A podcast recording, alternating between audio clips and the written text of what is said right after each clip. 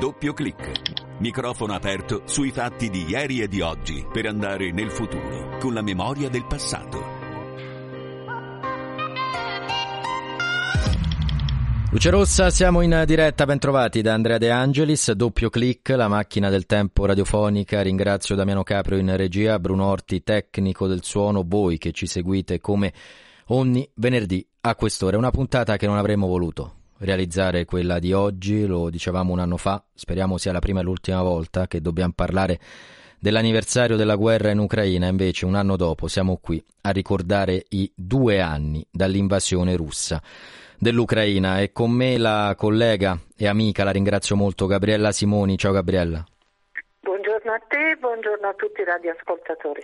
Gabriella, giornalista Mediaset, esperta di scenari di guerra, la tua carriera si è sviluppata quasi a comporre un mosaico in tanti paesi del mondo dove erano e sono in corso conflitti armati. Quanti mesi hai trascorso in Ucraina da quel giorno, Gabriella? Prima volta quattro mesi quasi senza interruzione, con una brevissima interruzione. Poi ci sono tornata ancora un po' di volte, ma diciamo che la, la prima volta è quella che, che, ha lasciato più il segno, insomma, anche perché stavolta sembrava che questa guerra eh, la, veramente fosse raccontata e non tutti i suoi eh, aspetti più nascosti, più visibili, fatto salvo che ogni guerra ha la sua propaganda da entrambe le parti, da entrambe le parti scusa, e che quindi comunque il racconto si sviluppa cercando un sentiero tra le propagande, mettiamola così. Qual è l'aspetto eh, meno visibile che invece tu hai visto? A te piace dire contano i miei occhi quando parto per un paese in guerra e poco altro, racconto ciò solo, solo ciò che vedo ed è una forma di rispetto innanzitutto per i lettori, per i telespettatori. Cos'è che noi non abbiamo visto e che tu hai visto e hai provato a raccontare, un elemento secondo, in particolare? Secondo me la cosa che, che, noi non abbiamo visto è quella che non abbiamo voluto vedere come sempre, no? Cioè il racconto di una guerra purtroppo è ancora questa uh, questa mh, mm, tendenza maniacale che ci sono i buoni, ci sono i cattivi e invece ci sono tante zone della, uh, dell'Ucraina dove, dove il sentimento è misto. Quello che non abbiamo visto è quello che oggi vediamo molto bene, cioè che comunque c'era una situazione di grande difficoltà in Donbass, in Donbass la guerra era iniziata otto anni prima, nel 2014, alla fine di Maidan, insomma di quello che noi raccontiamo. Noi abbiamo questi momenti in cui raccontiamo tutto e poi non, non raccontiamo nulla ed è come se il mondo si fermasse, ma il mondo va avanti, quindi c'era un conflitto in atto è lì che ancora la guerra c'è e quella gente, la gente del Donbass, che comunque per metà, se non più, non dico che è filorussa perché una volta che viene invaso dai carri armati nessuno ama lo, le occupazioni, e quindi a quel punto tu ti senti comunque ucraino, ma comunque una, una cosa, una divisione terribile, famiglie divise, figlie che non parlavano con le madri, ecco, non c'era un sentimento univoco, c'erano già i ragazzi che scappavano per non andare alla guerra. Oggi finalmente sui giornali leggiamo che è più la generazione che ha vissuto la, l'Unione Sovietica, il comunismo che è disposta a combattere. Gli altri sono ragazzi ormai globali come lo sono i nostri, come lo sono i francesi, come lo sono anche i russi, cioè che vogliono andare a studiare a Londra, a Mosca, a Firenze, a Roma, secondo dove serve di più. Ecco, questa dimensione di spaccatura l'abbiamo vista e raccontata poco. E abbiamo più raccontato l'epopea di una grande guerra come se fosse ancora la, la prima guerra mondiale, con queste immagini in bianco e nero, con la neve, in realtà oggi questo si vede, cioè la, la, spaccatura all'interno del governo ucraino, la spaccatura tra la gente, la stanchezza rispetto alla guerra e a dispetto delle parole anche la stanchezza del contesto internazionale su cui è piovuta un'altra grande guerra, anche quella in atto da decenni che non abbiamo voluto vedere. Gabriella, ascoltiamo insieme una scheda realizzata dal collega Gianmarco Murroni che ci consente di sfogliare i quotidiani del giorno dopo, del 25 febbraio 2022. Come your masters of war Un'operazione militare speciale a cui seguono incursioni aeree, attacchi missilistici e l'invasione del paese. L'Ucraina si risveglia così il 24 febbraio 2022. Una sveglia che ancora oggi, a distanza di due anni, continua a riprodurre il suono di bombe e distruzione. Il 25 febbraio di quell'anno i quotidiani di tutto il mondo aprono le prime pagine con un'unica parola. Guerra. Putin scatena la guerra, la Russia invade l'Ucraina, bombe e vittime, assediata Kiev, titola il Corriere della Sera, a cui fa eco la Repubblica. La guerra di Putin invasa l'Ucraina con una manovra a tenaglia, lanciati oltre 300 missili contro 70 obiettivi. Sul mattino si legge il virus della guerra, Putin invade l'Ucraina e scatena il conflitto in Europa, mentre per avvenire si tratta dell'ora più buia. Nella notte le forze russe hanno colpito diverse città e attraversato i confini in più punti.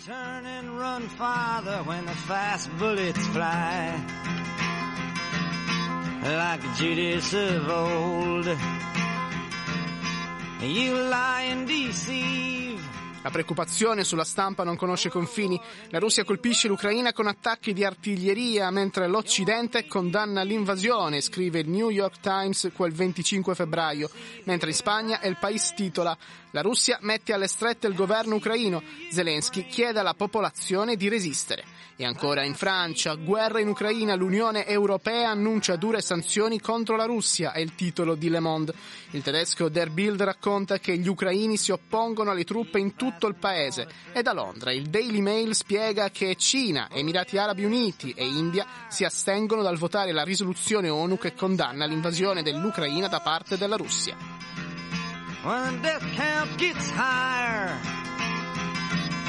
You hide in your mansion while the young people's blood flows out of their bodies and is buried in the mud. Il Papa visita l'ambasciata russa per esprimere preoccupazione, e invece il titolo di Vatican News, che riporta le parole di Francesco. Ogni guerra lascia il mondo peggiore di come lo trova. Gabriella Simoni, collega di Mediaset, abbiamo ancora due minuti per altrettante domande. Sai, questi sono i tempi della radio, mi perdonerai. La prima è questa: qual è stato il tuo pensiero il 24 febbraio del 2022 o comunque il 25, come abbiamo letto, insomma, alcuni titoli dei giornali? Che eravamo di fronte a qualcosa che sarebbe durato a lungo e che doveva arrivare più in fretta possibile sul fronte. Questo. Eh, posso dire due cose velocissime, proprio certo. neanche un telegramma. La prima avete messo, il collega ha messo Masters of War, una canzone di Bob Dylan stata scritta all'inizio degli anni 60. Se per chi non conosce le parole va a vedere cosa dicono, sono valide per questa guerra e anche quella dopo e anche quella prima, tutte le guerre. L'altra cosa, siamo al tredicesimo pacchetto di sanzioni, le ha appena votate l'Unione Europea, ma siamo ancora qui e questa guerra, come ha detto Papa Francesco, e tu sai che non è piaggeria la mia perché lo penso, eh, lascerà questo mondo peggio di come l'ha trovato. Dai, scusami se ti ho interrotto. No, scherzi, anzi Gabriella, io proprio sul Papa volevo andare per concludere e ti ringrazio per essere stata con noi. Eh, sono due domande in una. La prima è se secondo te questa guerra è già da considerare una guerra parzialmente dimenticata e poi, al contrario, il fatto che il Papa non abbia mai dimenticato l'Ucraina in questi due anni si contano oltre cento appelli, è davvero incredibile la voce che si è alzata sempre con forza da parte di, di Francesco.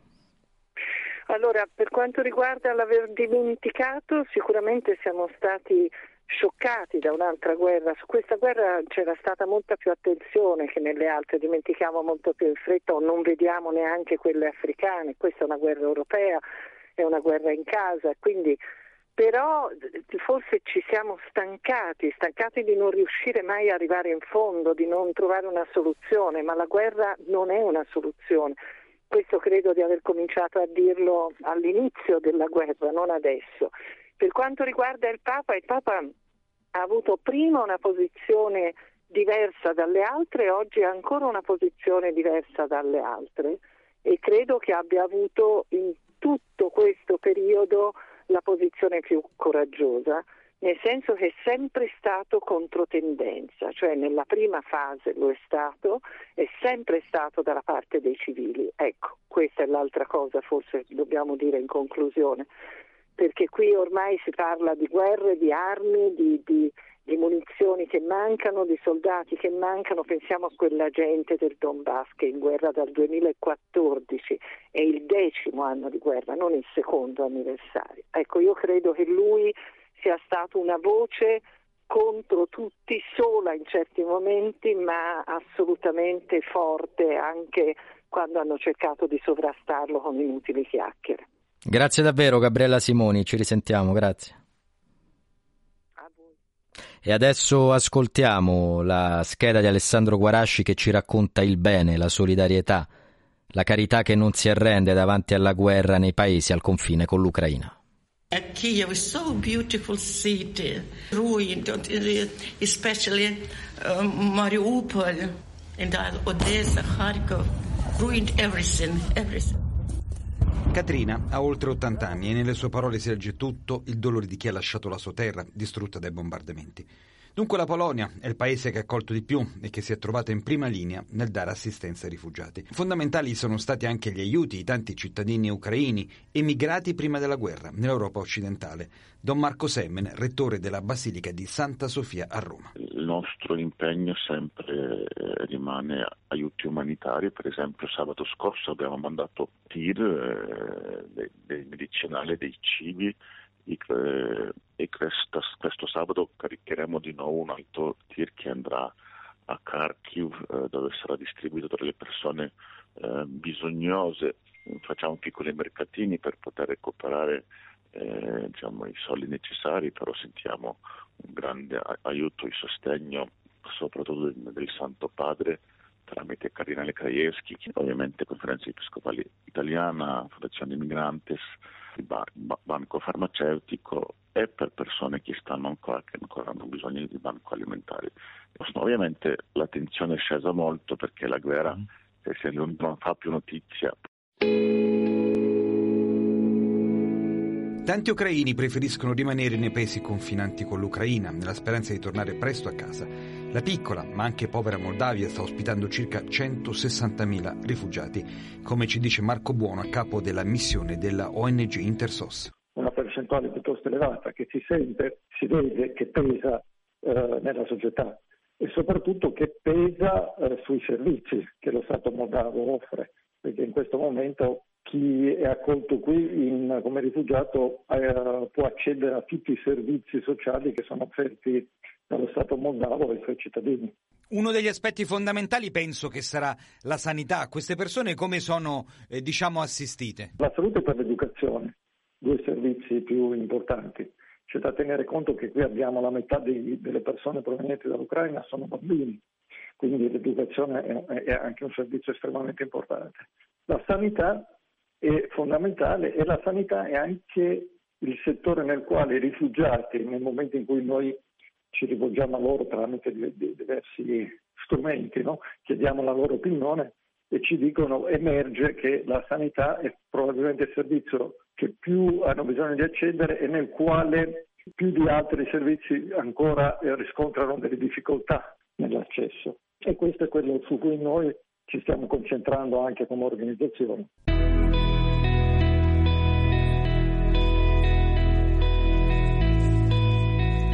E poi molti sono arrivati in Romania. Don Eugen Giurgica gestisce il centro di accoglienza dei Cappuccini a Sighetu, proprio sul confine ucraino. La situazione che stiamo portando avanti noi in questi ultimi mesi è quella di assistere le comunità di rifugiati che si trovano qui vicino al confine con la Romania. In base alle donazioni che riceviamo proviamo ad aiutare queste comunità di vivere diciamo, in Ucraina ma che vivono lontano da casa, vivono senza lavoro e quindi hanno bisogno di sostegno. Ecco, allora, le donazioni stanno continuando ad arrivare oppure magari verificate che anche in Occidente c'è una certa eh, stanchezza per quello che sta succedendo? Alcuni canali che conosco stanno ancora ad aiutare e quindi infatti noi tramite un'associazione siamo riusciti ad arrivare in una cittadina che si trova a 80 km da qui, che loro stanno continuando, ma ormai fanno um, l'aiuto diretto senza uh, dover ancora appoggiarsi da noi. Ma continuiamo ad aiutare, tipo prima di Natale abbiamo spedito verso Nikolaev, la zona da dove vengono le persone che stiamo ospitando, abbiamo spedito lì aiuti e non è sempre facile perché il ponte che è qui vicino a noi non è più agibile con i pulmini e quindi adesso facciamo fatica a spedire roba perché dobbiamo fare un giro enorme.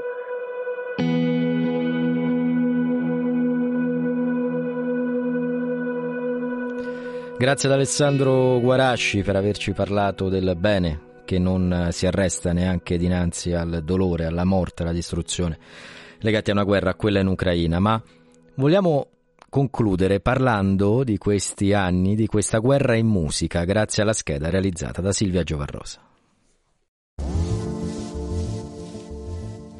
Stand Up for Ukraine fu l'evento social del 2022 che a partire dal 26 marzo dello stesso anno mobilitò gli artisti di tutto il mondo a sostegno dei profughi ucraini in fuga dalla guerra. L'evento fu indetto dalla Presidente della Commissione europea Ursula von der Leyen e dal Primo Ministro canadese Justin Trudeau. Si svolse a Varsavia il 9 aprile del 2022 con l'obiettivo di una raccolta fondi su vasta scala. L'iniziativa prevedeva un social media rally a supporto dell'evento proprio in risposta all'appello lanciato dal presidente dell'Ucraina Volodymyr Zelensky. Invito tutti quanti, musicisti, attori, atleti, ad unirsi a supporto del popolo ucraino. Stand up for Ukraine. Partiamo dai Maneskin che presentarono il brano Gasoline, benzina.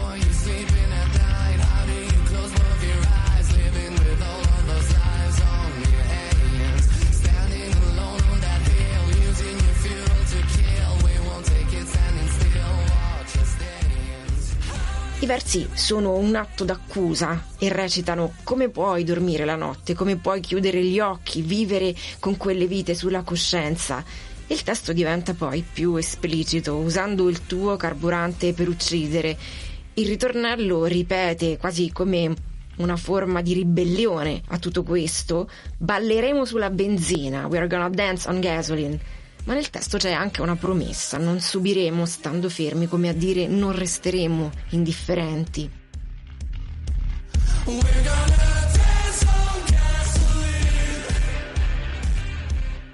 non potevano mancare gli U2 che hanno ripreso il loro celebre brano Walk On, scritto nel 2001 per Aung San Suu Kyi durante la sua prigionia.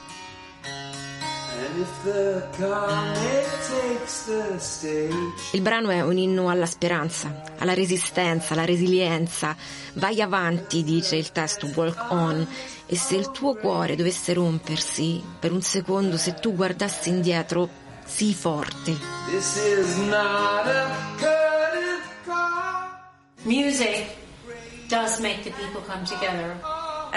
La musica unisce le persone. E così vorremmo offrirvi questa canzone per supportare la popolazione ucraina.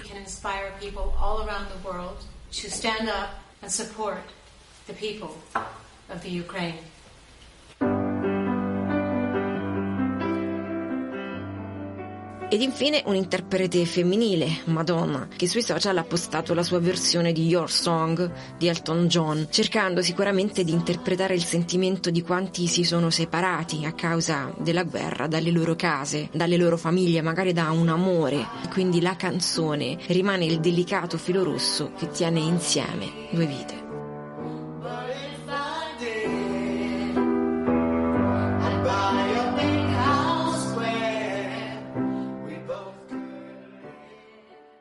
Grazie a Silvia Giovarrosa, a tutta la squadra di doppio clic con eh, Gianmarco Murroni, Alessandro Guarasci, grazie a voi che ci avete seguito come ogni venerdì. Speriamo davvero che sia l'ultimo anno in cui si debba parlare di questo 24 febbraio 2022. Ringrazio in regia Damiano Caprio, Bruno Orti che si è alternato con Alberto Giovannetti alla parte tecnica. Ricordatelo, se c'è motivo per lamentarsi, ce ne sono sempre almeno due per non farlo. Ciao!